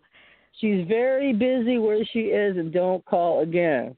So I That's did funny. when I start to cry over her because you know when you have like a broad and she's part of your friendship circle, there's nothing Sure. quite like those ladies. You know what I mean? So I missed her for that fact. and you could tell her anything. And she had some crazy court stories, and she was really something else. But I st- I stopped worrying. You know, I've always made it. Sometimes I've only made it within the the dollar every month. You know what I mean? But I have always made it from then on. Well, good. You know, I never felt that despairing. So she she kind of took that uh, load off of your shoulder. Yeah, she took that burden, and she was good at it. You know, alive, she was good at it. I so actually have. I think um, they're here to help us. Go ahead. Oh, yeah. More. Um, I have a, ch- a chapter in my second book called Messages from Morpheus, and there, it's all about things that people have seen in their dreams. And uh, one lady, uh, she's from New Jersey. Her her name's Linda, and she's a wax specialist. I'm not sure what a wax specialist is, but that's what she does. And she's very psychic. And uh, this story is about when she first realized that she needed to really pay attention to her dreams because her dreams were tapping her on the shoulder and saying, "Watch out for that." Um, one night she had, which was really more like a nightmare. Uh, she dreamed that she and her husband went to a bar and, and they were sitting down with their drinks, and a man walked into the room with a gun, and he started shooting everyone, and they fell to the floor and she couldn't find her husband anywhere and she started screaming hysterically. And it was at that point that her husband woke her up and said it's okay. It's just a dream. Don't worry about it. It's okay. And and she calmed down finally um well as fate would have it the next night linda and her husband went to to a club in philadelphia to meet some friends and a short time after they were seated she suddenly turned to her husband and insisted they had to leave they had just gotten their drinks. And her husband said, Well, let me finish my drink. We just got served. And uh she said, No, we have to leave now. And she was so insistent that they kind of, you know, went, Oh, Learla, we better leave. Okay. So they got up, and as they were walking out, they saw two men in a parking lot near the club fighting over a woman. One of the men left, and so they just kept walking down the block, and, you know, they were going to have to find a different bar to you know to have a social gathering in but um a few minutes later they heard gunshots ring out in the parking lot and saw people stampeding down the street out of the club and Linda and her husband and their friends were running ahead of them to get out of the area they heard the next day on the news that the man who had left the parking lot got angry and returned with a gun and began shooting and she doesn't remember if anyone was killed but she did remember the dream, and it taught her and her husband to listen to her dreams in the future, and, Yeah. and she does today. Well, because they're there for a purpose, and I I have like three different, four different categories of dreams, and one is like a big dream where you're having a spiritual experience, and then there's those message dreams. You know what I mean? Yeah. That are telling you, you know, something specific. You know, and uh it's uh you know it's such a mysterious world. I don't know what the rules are. You know, because when things happen, sometimes I ask, you know, myself, like, what does that mean? Like, what rule is that? Victor? I can't figure out. You know, um, why weren't we weren't either taught or anything about some of this stuff? Because some of this stuff is very unique. You know, all these stories are amazing. You know, but some of the things that happen, we I wasn't really taught that this well, would if you're if you're not in an environment where it's accepted, I mean, uh Stephen's grandmother, um, Dolores, uh, she lived to be almost a hundred. She was known in the family as being the one who had the dreams that warned people of everything. She would have a dream, she'd Yeah. wake up, she'd give somebody a phone call and say, "Watch out, blah blah blah." Whatever she dreamed, it always came true. Um and sometimes she couldn't do anything about it. Like she had a dream one night that uh you know her, her uh, I guess it was her nephew um you know, so she she knew there was something really serious wrong with her nephew and she called um her brother and um she said uh you know what's wrong with Mario? And uh he said wow it's really weird that you called. He was in a really bad automobile accident and uh he's in the hospital right now. And I mean like she would have those type of of dreams. And it, it's kind of interesting um some paranormal researchers this is some of the stuff that I have in my books um are about studies that have been done uh by you know universities military and or people who just like to research the paranormal And uh, these paranormal researchers, Bill and Judy Guggenheim, interviewed a number of people whose lives had been saved by a communication with a dead relative. And um, you know, most mediums will tell you that our departed relatives have an ongoing interest in our lives, um, and um, sometimes they may try to warn us if something bad is about to happen. Uh, the three most common messages received by people, uh, according to the Guggenheims, were uh, signs that helped prevent a car accident, a warning about a serious medical condition requiring immediate attention, and an early alert about a fire.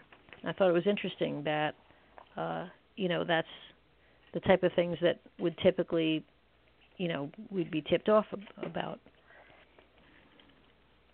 We need to be. I think a lot of this is inherited, and it and there's a reason for that is because you know we haven't always had phones and uh, radar or planes in the air or anything. You know, before cars, before TV, you know, before radio, people had to depend on this. I that's what I think. There was a time well, where people would have a phone. We better go visit so and so and so and so, you know, because something's happening. Oh, absolutely. I mean, uh, the the story behind uh, basically the first, I think the first university in the U.S. that did par- paranormal studies academically was uh, the uh, Rhine Research Center, which is uh, in in uh, North Carolina, and it originated on Duke University. It's, it's since uh, moved off campus, but uh, between the 1930s and the 1980s, it was located at Duke University. And the reason why uh, Dr. Rhine got interested in studying the paranormal was because of something that happened when uh, he was uh, a young boy that couldn't be explained. Uh, actually, it happened to his professor, um, so it was even before he was born um, he went to the University of Chicago and he actually studied to be a botanist. And um, he had a mentor at the University of Chicago, and his mentor at a cocktail party told him this interesting story uh, that changed his life. He said that when he was a young boy, his father was a doctor in the area. This is before telephones and, and before uh, automobiles. People were still hitching up horses and carriages. And uh, one night a neighbor came over and said, uh, "I'm really upset. I had this dream about my brother. I, I dreamt that uh, he, you know, I was coming up to the house. I saw his wife finishing the dishes in the in the kitchen. Uh, then I walked into the barn and I saw that my hus my uh, sorry my brother had shot himself in the head with a, a shotgun and the gun had rolled into the corner on the hay and he was lying there. And I'm it was so lucid it was so real that I'm really upset.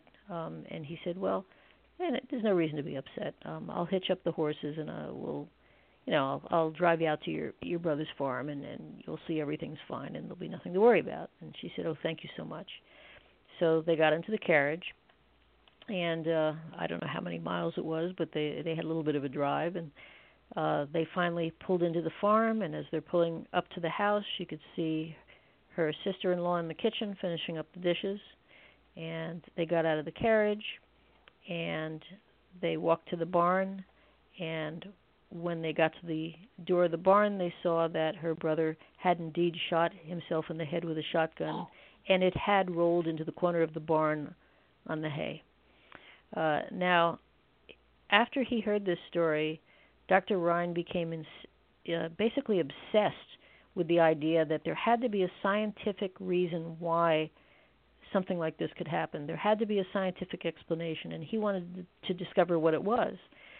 So he ended up uh, getting funding to start um, the Rhine Research Center at Duke University, and they have written they they wrote hundreds and hundreds of stories recorded things. They interviewed people all over the country about everything you could possibly imagine.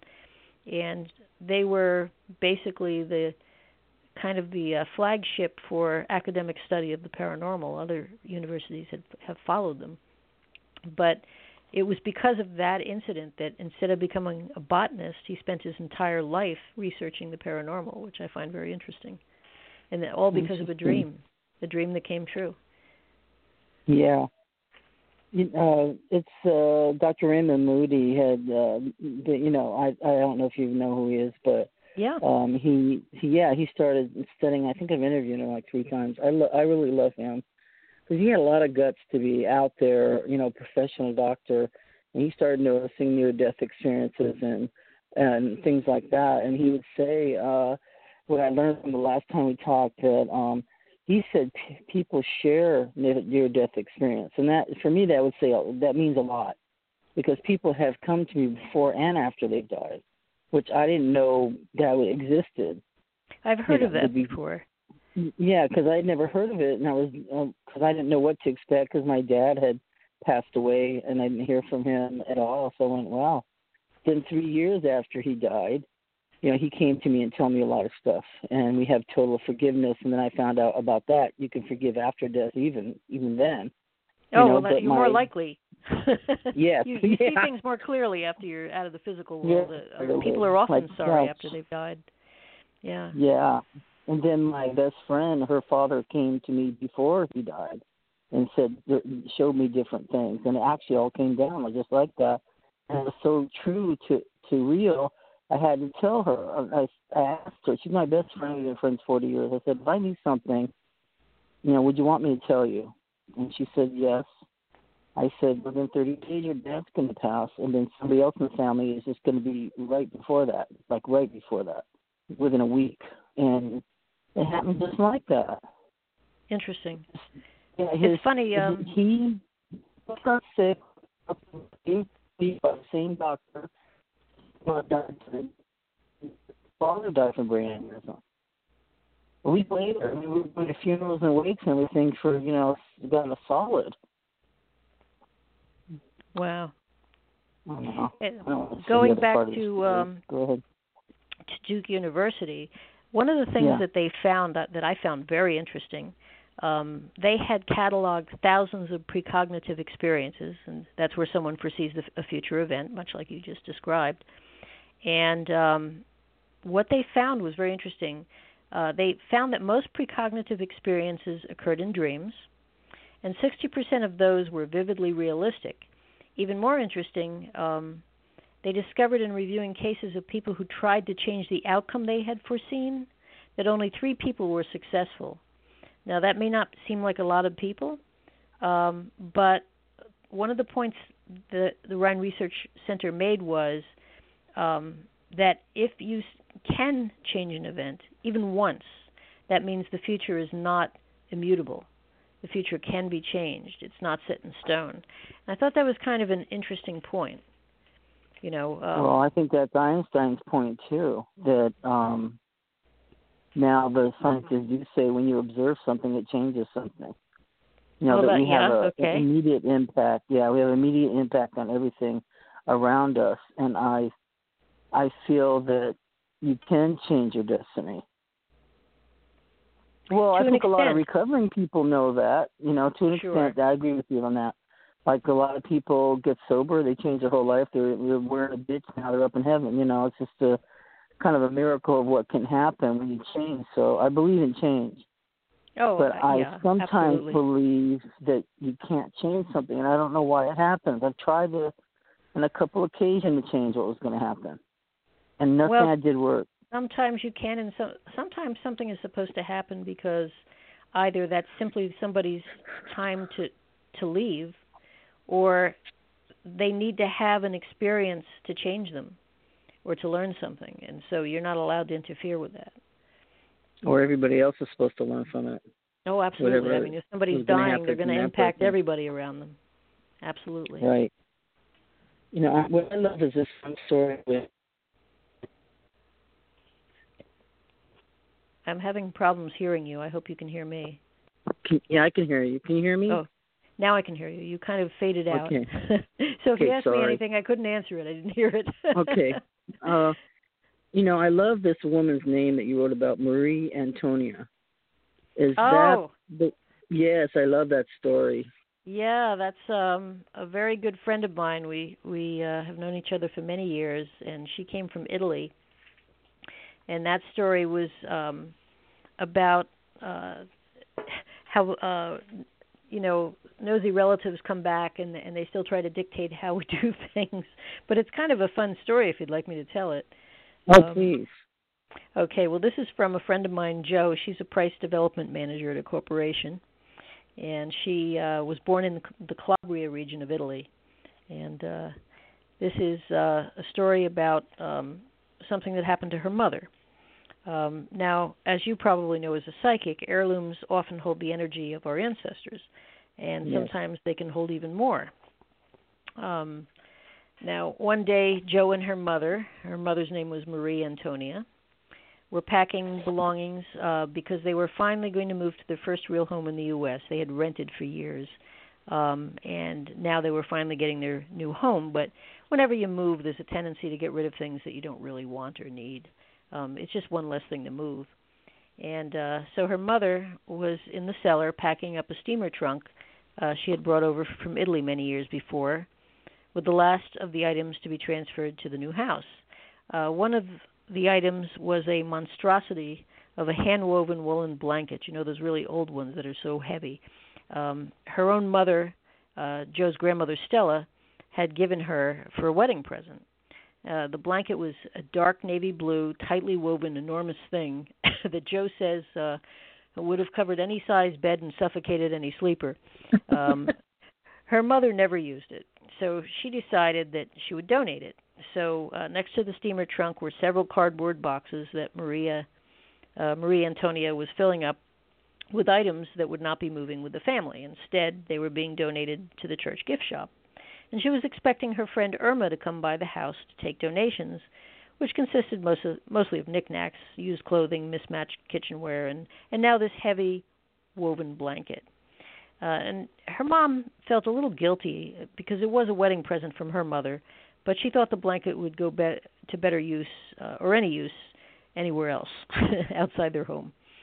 So um, as Marie Antonia was wrestling with the item, trying to fold it into a smaller box because this thing was, you know, big and heavy, she heard someone calling her name as if from upstairs. And those were in the days when everyone left their doors unlocked and neighbors knew all the entrances. They would just come in. And um the voice calling uh she figured had to be Irma, her friend, who was coming to pick up the donations and um uh Joe's mother called out, uh, I'm down here, Irma, come on down. And then she heard again Marie Antonia, um, but now the voice sounded like it was from the back of uh, the apartment near the cellar entrance. So, um, you know, she figured, oh, Irma had walked uh, out into the backyard. So she said, Irma, I'm in the cellar. Watch your step. Um, and then suddenly, almost like a shout, she heard, Marie Antonia, no! And um, it was she knew that the shout came from right behind her, and she froze because uh, she couldn't turn around. She recognized her mother's voice, her mother who had been dead over 40 years. So Marie Antonia quietly lifted the woven blanket out of the box and whispered, "I'm sorry. I'm sorry. You're right. This is your blanket. You gave it to me. I'm keeping it." And with that, she bolted up the cellar stairs with the blanket and came back into the kitchen just in time to see Irma coming up the front steps from the street. uh, you know, this is very strange uh, and a lovely story, and I love her name, and I get I get how her personhood is. You know, I could feel that, and then um, it reminds me when I was a kid that I would pop up because I heard voices, so I would do whatever the voice said. So if it was my mother, I would go stand in front of my mother. What do you want? She says, I wasn't calling you, but I was thinking of you. I was very startling to her. That's to have this little kid pop up all the time. But I heard it, you know, and then I got kind of scared for the reactions. That's when I guess I started getting scared. You well, know, because children I, learn very quickly what's acceptable and what isn't. They can they can read how other people feel. I mean, even if you're not psychic, you can read that. Kids are just very reactive. very much so. And uh, you know, uh what do you uh think of I like the the the, the titles of of the story. The next one was Aunt Infestation Infestation. Oh, that one. Yes, this is uh this these stories are from a chapter called The Bossy Departed, and they're all Yeah. stories of of uh, relatives who came back and had to get the last word in one way or another. Uh, yeah, this was from um, a very nice young man. He was very, very shy about talking about his psychic experiences. His wife ba- basically put him up to it and said, "Come on, share it." Um, and yeah, this is called ant infestation, but it's spelled A U N T, uh, like the relative. Yeah. Uh, so basically, there are certain places that seem to harbor physical, or I'm sorry, psychic activity, uh, and the house where Ben grew up in the 1990s was one of them. Uh, he he said crazy things happened in that house. Uh, there was an old key, computer keyboard stored in his bedroom, and he would hear keys going. Uh, he said things slid off of shelves in his room, even if they were in the middle of the shelf with no way to naturally fall off. And one morning he woke up and saw a T-shirt moving at the end of his bed. Something pulled it across the bottom of his bed and onto the floor like it was on a fishing line. So he saw some really crazy things in his house. Um, but perhaps the most memorable brush he had with the paranormal happened when he was about 10 years old. Uh, his older sister had a sleepover, and of course, being the annoying younger brother, he would hang out with the girls. Um, and uh, for some reason, he wasn't able to sleep one night. Uh, the girls all fell asleep, but he did not. And he sat on top of his bed. It was dark, and everyone else was basically in dreamland. Uh, it was in the early morning, and um, he thought maybe he couldn't sleep because he'd eaten too much sugar. As he gazed into the corner of the room, just staring, um, out of nowhere, this figure manifested. It was a blurry, bluish purple light. Even as he saw it, he found himself doubting that it could be happening. I mean, you know, when these things happen and you're not accustomed to it, there's a part of you that says, no, this isn't happening. And that's kind of what was going on with him. Then uh, this figure started walking toward him like a human. And he said the specter was a little over four feet in height and was dressed in a shroud.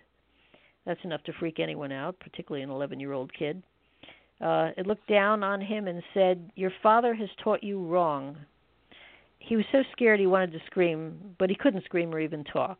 Um, he remembers sliding back off the bed and li- literally crawling out the door, then running down the hallway and turning on every light in the house.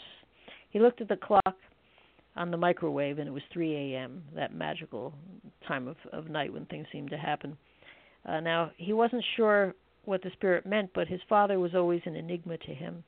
Shortly after that, his parents divorced, and today his father is a recluse. When Ben spoke to his family about the experience, he learned that his grandfather and two sisters had seen the ghost in the house as well. Uh, his grandfather thought it was his uh, departed Aunt Josephine visiting.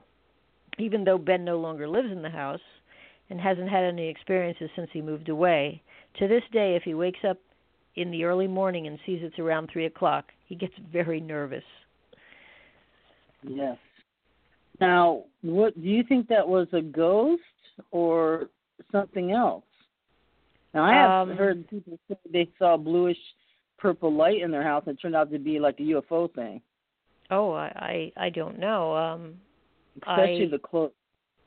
Yeah, I, I, I, I don't know. I mean, I got the feeling that it was uh, a relative who was just, just being nosy, but um, you know, who knows? We can only speculate. Yeah, yeah, that's true.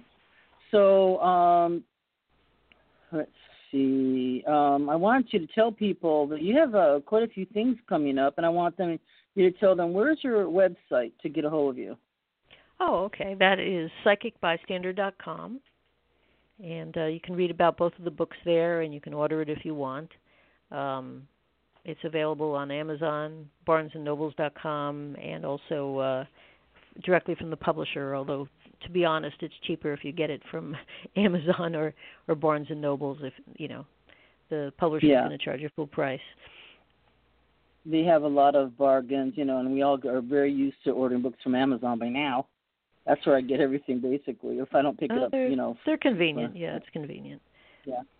So you're also having uh some book signings and things coming up uh, here in July. 10th. Yeah, I uh depends on what part of the country you're in. I'm having I'm I'm in the northeast. Uh I'm going to have uh a book signing on I believe it's Friday the 15th. I think the 15th is a Friday. Uh and that's going to be in Millville, New Jersey at Bogart's bookstore. Uh and that's in the evening Yeah. around 6 o'clock and then uh the following day I'm going to be in Ocean City, New Jersey uh at Rose um City Sun Books and Music, Words and Music and that's going to be from 11 to 3 o'clock in the afternoon.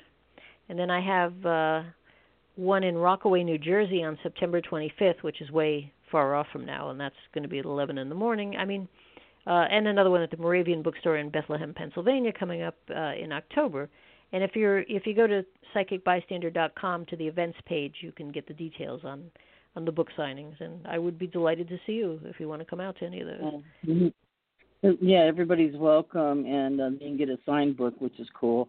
And how much fun must you be having just to read your book? Because I had a dream that I actually was doing lectures and selling my books and stuff like that.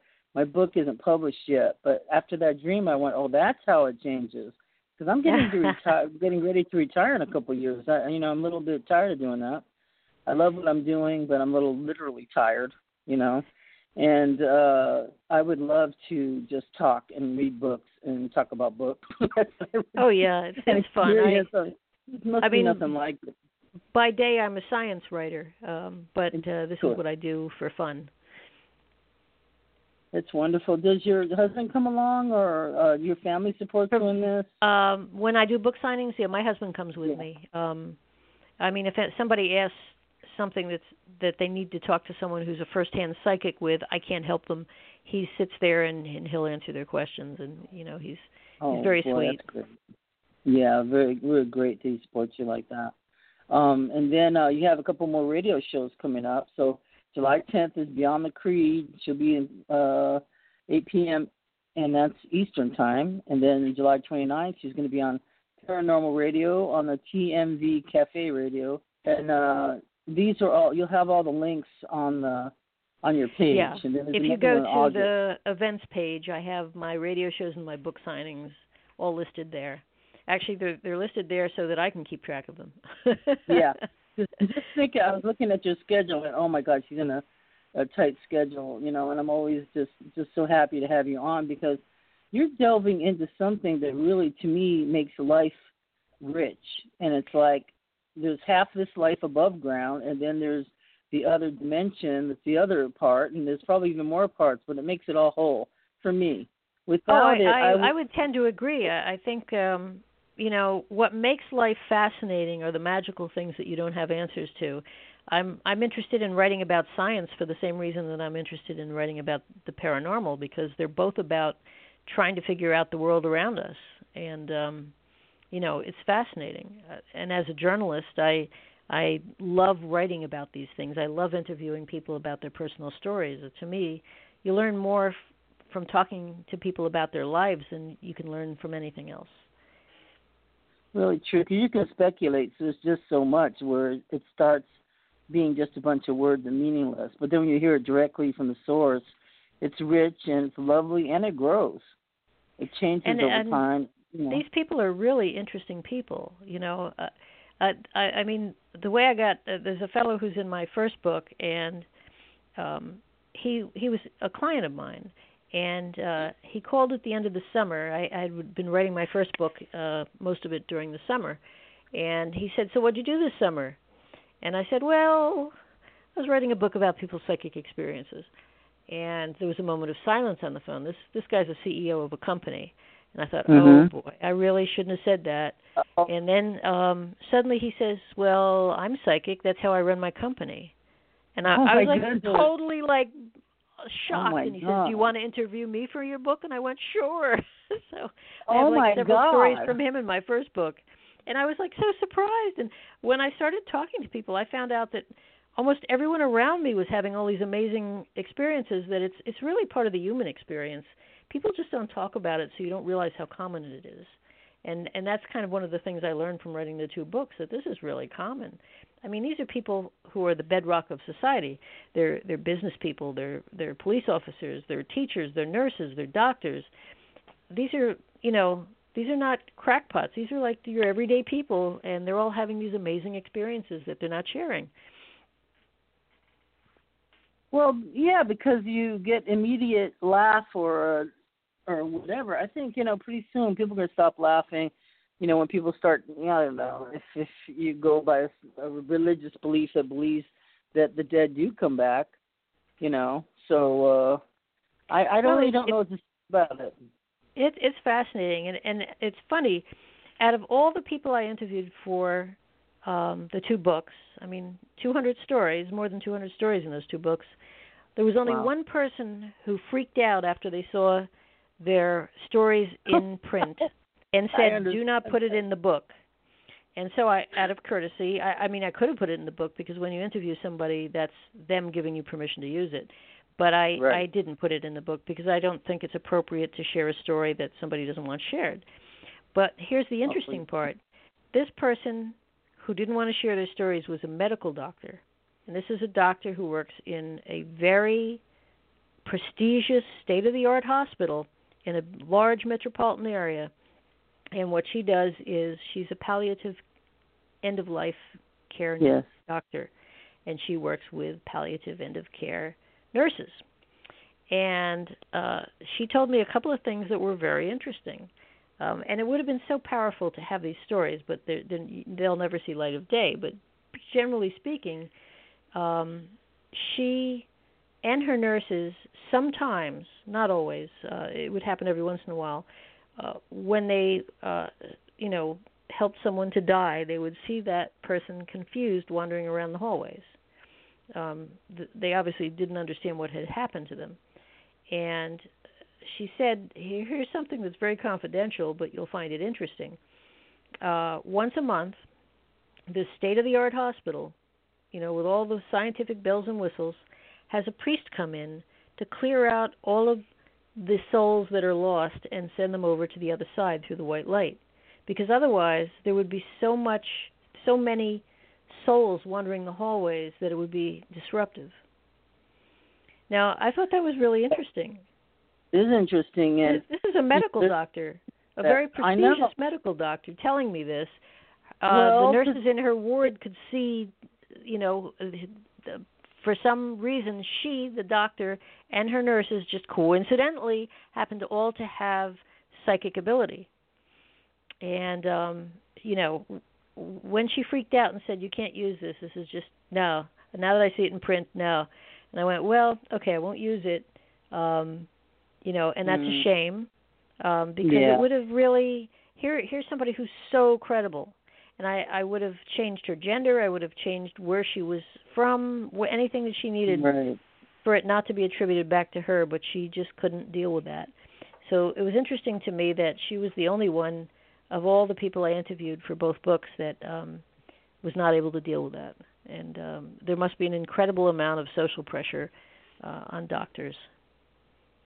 Yeah, there is because there's a lot of uh, just like pilots uh, don't like to make to have UFO sightings, and they won't say anything. Sometimes they don't want to do the do the report. Plus, I've had the the pilots tell me this, and they don't want to do the report, and they don't want to be stigmatized because all of a Oh, absolutely. My, uh. My college roommate's husband was an Air Force pilot and she said, "Oh, they all see UFOs. They Oh, just they don't do. talk about it." Yeah, she said they all see them. Well, because there's okay, something did happen to me. I I did. I was just, you know, when in, in your whole life you never think this would happen, but I did uh meet Captain Robert Salas back in oh gosh, I think it was four years ago, and he introduced me to to himself by, you know, he was in Roswell, and Ah. uh had, yeah. So if if you don't know who he is, he's the one who was doing the. If anybody remembers the Montana missiles, uh, when they were shut off by they were nukes, and he was down in the ground directing the uh the missile, but all his nukes got shut off and all that. So I met him there in um New Mexico, Roswell. Then I met Travis Walton, who was the uh one of the guys that well he was the guy that was abducted by aliens in Snowflake, Arizona. And that's a, a very big story. And you know, I for somehow before I knew any involvement on my part, really, I knew it. That's why I was at this conference. I mean, it was so long ago. I think it was way over. I don't know, maybe 30 years ago. Because I was with my cousin and we were we were watching these guys, and uh it was weird because me, Travis Walton, and uh Captain Robert Salas, we were on the same panel. I, uh, it was like this happened the year before last or something like that.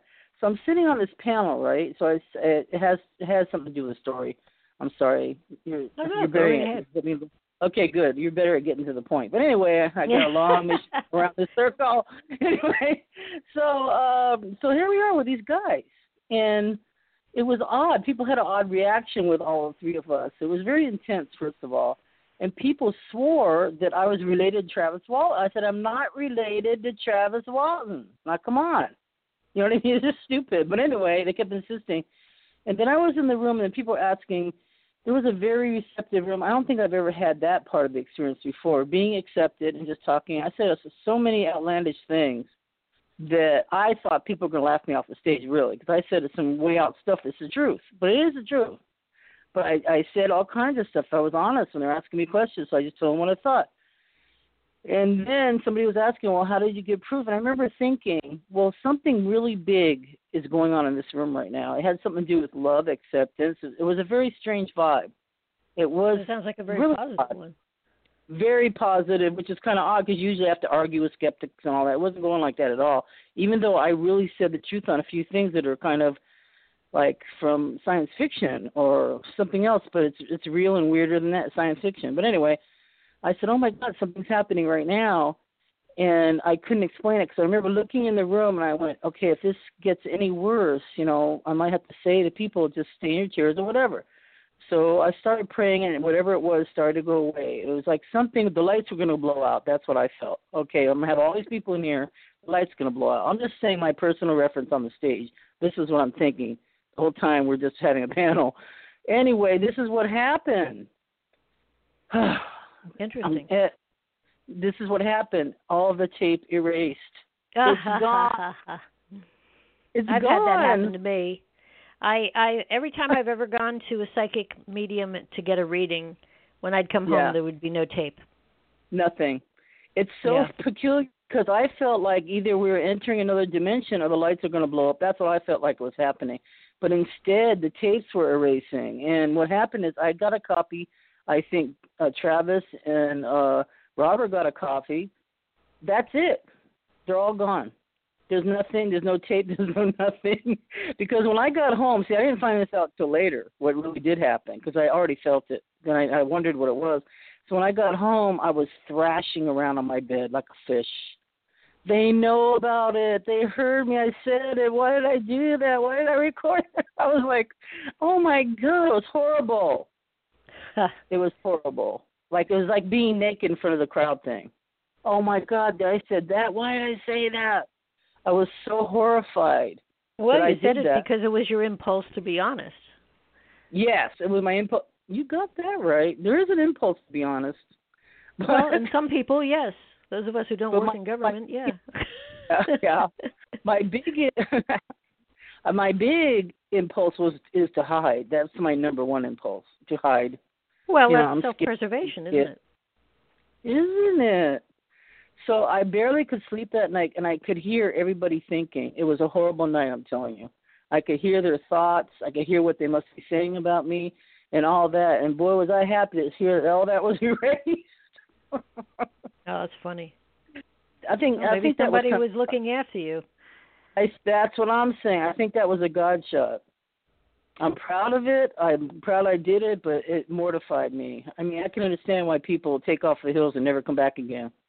Well, you know, it's funny. Um, I've done shows like this where the host is very knowledgeable about the paranormal, and I've also done mainstream radio shows where they're out to make fun of you. and Oh, I do boy, find them very challenging. Um, Hmm. But I, you know, my I don't argue with skeptics because I, I totally get where they're coming from, having been there. Like I had one uh, radio host say to me, "Why should any of us believe in this?" And I said, Hmm. there's no reason why you should believe in it at all. I mean, it's up to you whether or not you believe in something. I would never try to convince somebody to believe anything. You have to base things on your own personal experience and and what makes sense to you. And he he was completely um you know, That's there was like a moment of silence. He didn't know what to say. Yeah. I, I, I, I'm not going to argue with somebody about beliefs No. because beliefs are very personal, and uh, y- you know, none of us have a right to try to impose a belief on anyone else. That's just, you know, that it has to be authentic. Uh, so, what's the point in arguing? You know, go ahead and be a skeptic. I was. I totally get that.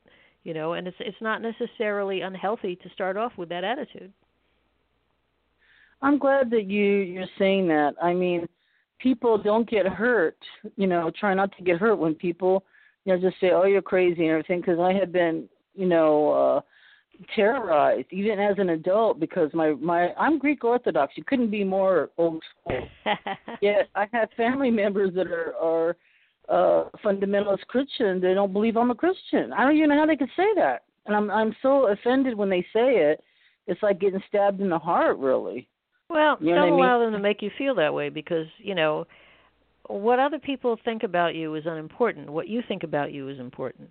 You know, I mean, they can think whatever they want. You obviously disagree with them, so you're not thinking so highly of them either. so, you know, don't worry about it. I just don't understand why it has to be blocked, and it's really hurt our relationship. You know well, what I mean? mean, with these- anybody who would not respect you is is not someone Exactly. you would want to spend time with anyway. Oh, you're right. But anyway, so we're really at the end of our show. Uh, uh, could you please tell them um, your uh, website again? Sure. Um, the website is uh, psychicbystander.com, and the two books are Loitering at the Gate to Eternity, Memoirs of a Psychic Bystander, and Sightseeing in the Undiscovered Country, Tales Retold by a Psychic Bystander. And uh, I hope you will enjoy them if you uh, get a copy. It sounds beautiful. But I was wondering, why did you say that? Uh, call it another country. Why did oh, you say that? well, that's that's from Hamlet. Uh, Shakespeare uh, referred to death as the undiscovered country. Uh, so sightseeing in the undiscovered country is just my way of saying, uh, you know, that's what these stories represent. We're getting little glimpses. I I agree with that. So, uh, what time is it there? Oh, you're Here? in Jersey, huh? Yeah, Yeah. uh, it's uh, about five minutes to eleven. Uh, okay, so um I really love New Jersey. You know, my mother was born in Poughkeepsie. I was born in Boston, and we're all from back east. You know, but we got stranded over here in California. Oh well, it doesn't seem like Yeah, a horrible place to get stranded. I have a lot of friends who live in uh in California. I have a friend from high school who lives in Ojai.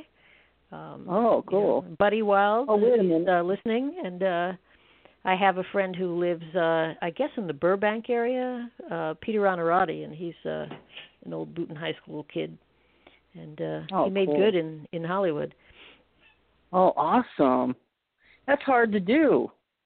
Yeah, well, he's a character actor, and I think uh because he has a very distinctive look, you know. Yeah. Um, well, congratulations to anybody that makes it here because it's pretty tough, you know. But yeah, even worse is guy. New York.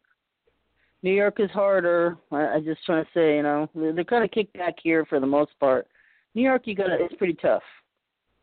You better know Oh. something. You better have something. Yeah, yeah, this is true. Well, you do the best And you can, and uh, you know, hope for the best. That's right. So I wish you and yours all the blessings and the happiness that you deserve. Uh, you've, uh, you know, really gotten into some areas that a lot of people hesitate to do, but you know, this this uh, talk with you is giving me chills. It's the whole the whole thing because well, thank it has you so a ring. much for uh, having me on your show. I I enjoyed it the first time, and it was fun this time too. Well, anytime you're welcome back. So uh, oh well, hey, just ask. anytime. Okay, I will. And uh, God bless you and yours. And take care of yourself out there. All right, you too. Okay, good luck on uh, all the the things you have coming up. Thank you. It's really nice. Okay, talk to you later. Take right. care. Bye-bye. Okay, bye bye. Well, that was an extraordinary person. I mean, just think, you know, I was dying to ask her some uh scientific questions about uh because we only have a couple minutes left. We got one minute left. Wow. But anyway, so on her website, she has some very interesting uh, scientific stuff that she's talking about the consciousness and and uh, unconsciousness, uh, anything, and all stuff like that. That's so very interesting. And go ahead and go over to her website for more interesting information. And www.psychicbystander.com is where you can find all her stuff, her blog, and all kinds of interesting things. And you can get her book on Amazon. So uh, I want to thank Louisa Oakley Green again, author of Seeing in the Undiscovered Country. And uh, I want to God bless everybody tonight. Thank you for being on the show. And we're going to carry on next week. God bless you. Love you. Bye. Okay, round two. Name something that's not boring. A laundry? Ooh, a book club. Computer solitaire, huh? Ah, oh, sorry, we were looking for Chumba Casino. That's right. ChumbaCasino.com has over 100 casino style games. Join today and play for free for your chance to redeem some serious prizes. ChumbaCasino.com. No purchase necessary. Full prohibited by law. 18 plus terms and conditions apply. See website for details.